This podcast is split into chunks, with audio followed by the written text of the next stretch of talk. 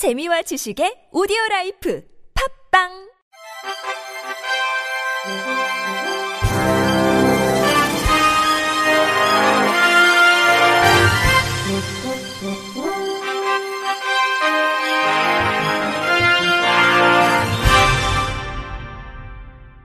청취자 여러분 안녕하십니까? 4월 첫째 주 주간 KBIC 뉴스입니다.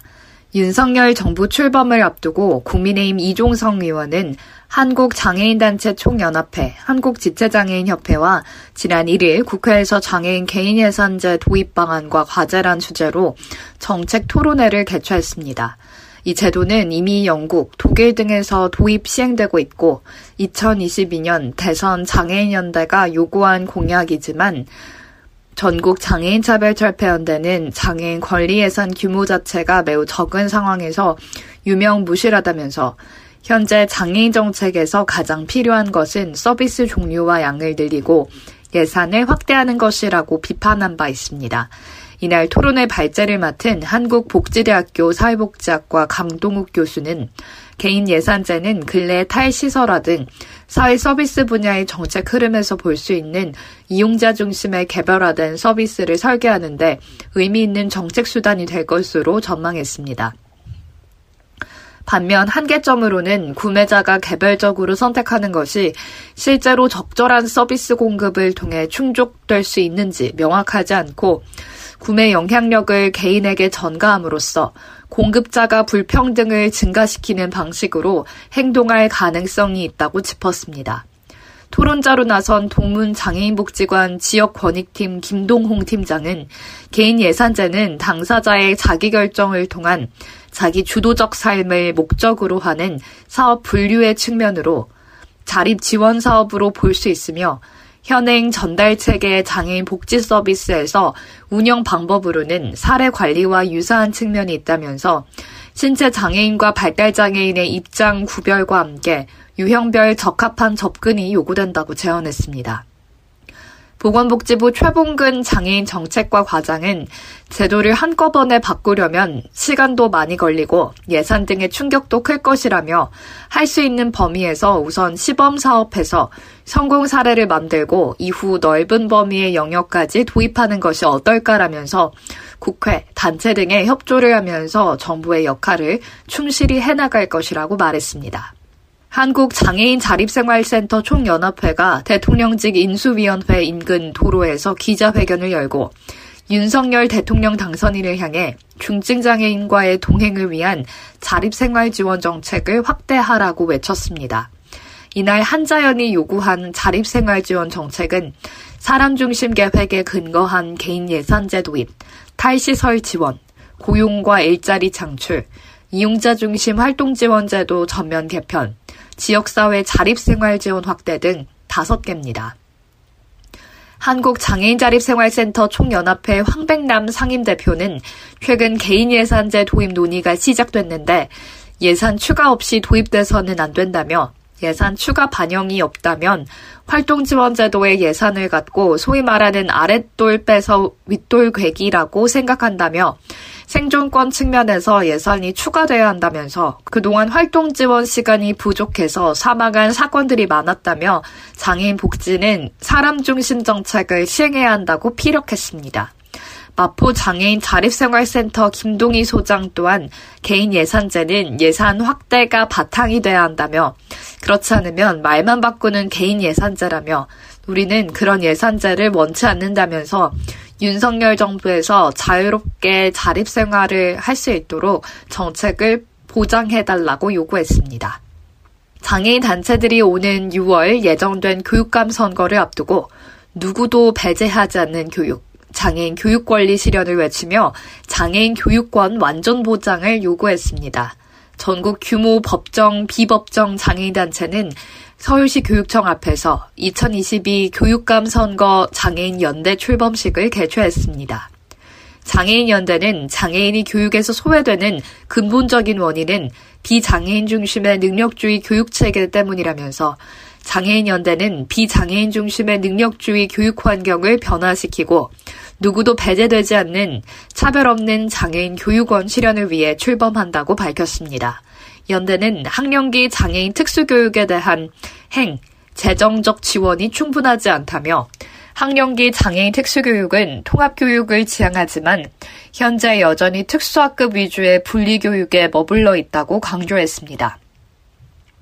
이어 중학교 졸업 이하 학력이 전체 장애인의 54.4%에 달할 정도로 학령기 의무교육조차 제대로 보장받지 못하는 등 학력 소외가 심각해 평생 교육 의존도가 비장애인보다 현저히 높다면서 장애인의 평생 교육 권리를 명확히 규정하고 특히 중증 장애인이 평생 교육 참여 기회를 골고루 보장받을 수 있도록 지원을 강화해야 한다고 덧붙였습니다. 아울러 2020년 기준 시도교육청의 장애인 고용률은 1.97%로 법정 의무 고용률 3.4%에 한참 미달하고 있다면서 교육계 고질적인 장애인 차별에 기인하는 문제로 시도교육감은 장애인 교원 양성 및 지원 대책을 수립해야 한다고 주장했습니다. 교통약자 이동권을 위한 예산의 90% 이상이 저상버스 도입에 편중된 것으로 나타났습니다. 나라살림연구소의 교통약자 이동권 예산 분석 보고서에 따르면 올해 교통약자 이동 편의 증진 사업에 편성된 예산은 1,090억 6,500만 원으로 전년 대비 50%가량 증액됐습니다. 이 중 저상버스 도입 보조에만 투입되는 돈이 985억 6,500만 원에 달해 전체 90.4%를 차지하는 것으로 나타났습니다. 반면 지하철이 없거나 저상버스 도입률이 낮은 지역에서 활용되는 특별 교통수단 도입 보조 예산은 93억 6,100만 원으로 전체 예산의 8.6%에 불과합니다. 또 시외버스 터미널, 고속버스 터미널에 장애인이 접근할 수 있도록 하는 사업인 베리어프리 인증 사업은 2015년 4억 7,500만 원에서 2022년 4억 5천만 원으로 오히려 줄었습니다. 나라살림연구소는 교통약자는 장애인뿐만 아니라 노령층 등 이동에 제약을 가진 모든 이들을 말한다면서 고령 인구 비율이 17.3%에 달하는 등 급속한 고령화가 진행이 되고 있는 상황을 고려할 때 교통약자 지원 사업의 확대는 타당성이 충분하다고 말했습니다. 한국장애인개발원이 오는 22일까지 장애인 정책 연구를 공모합니다.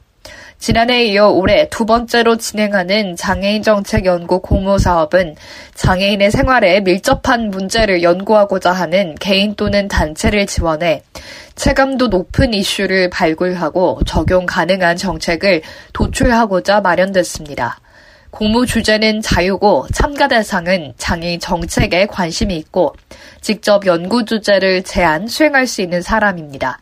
개발원은 1, 2차 심사를 거쳐 최종 3개 사업을 선정해 5월 셋째 주 개발원 누리집에 게시하고 연구자에게 개별 통제할 예정입니다.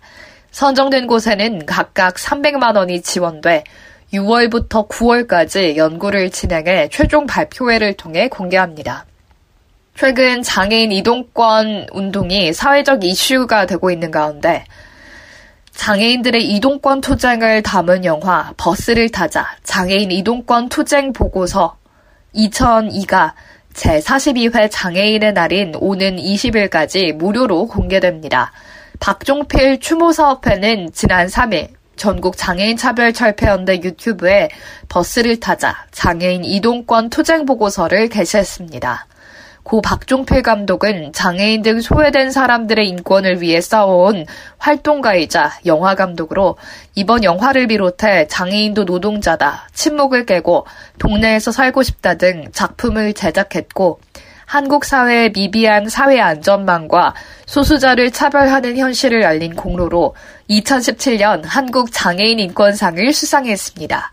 박종필 추모사업회는 장애인도 비장애인도 모두가 편하게 탈 수 있는 지하철 엘리베이터, 저상버스는 그냥 만들어진 것이 아니라며 장애인들이 지금 누리는 권리들은 물론 이 세상의 모든 권리 역시 결코 그냥 주어진 것이 아니라고 지적했습니다.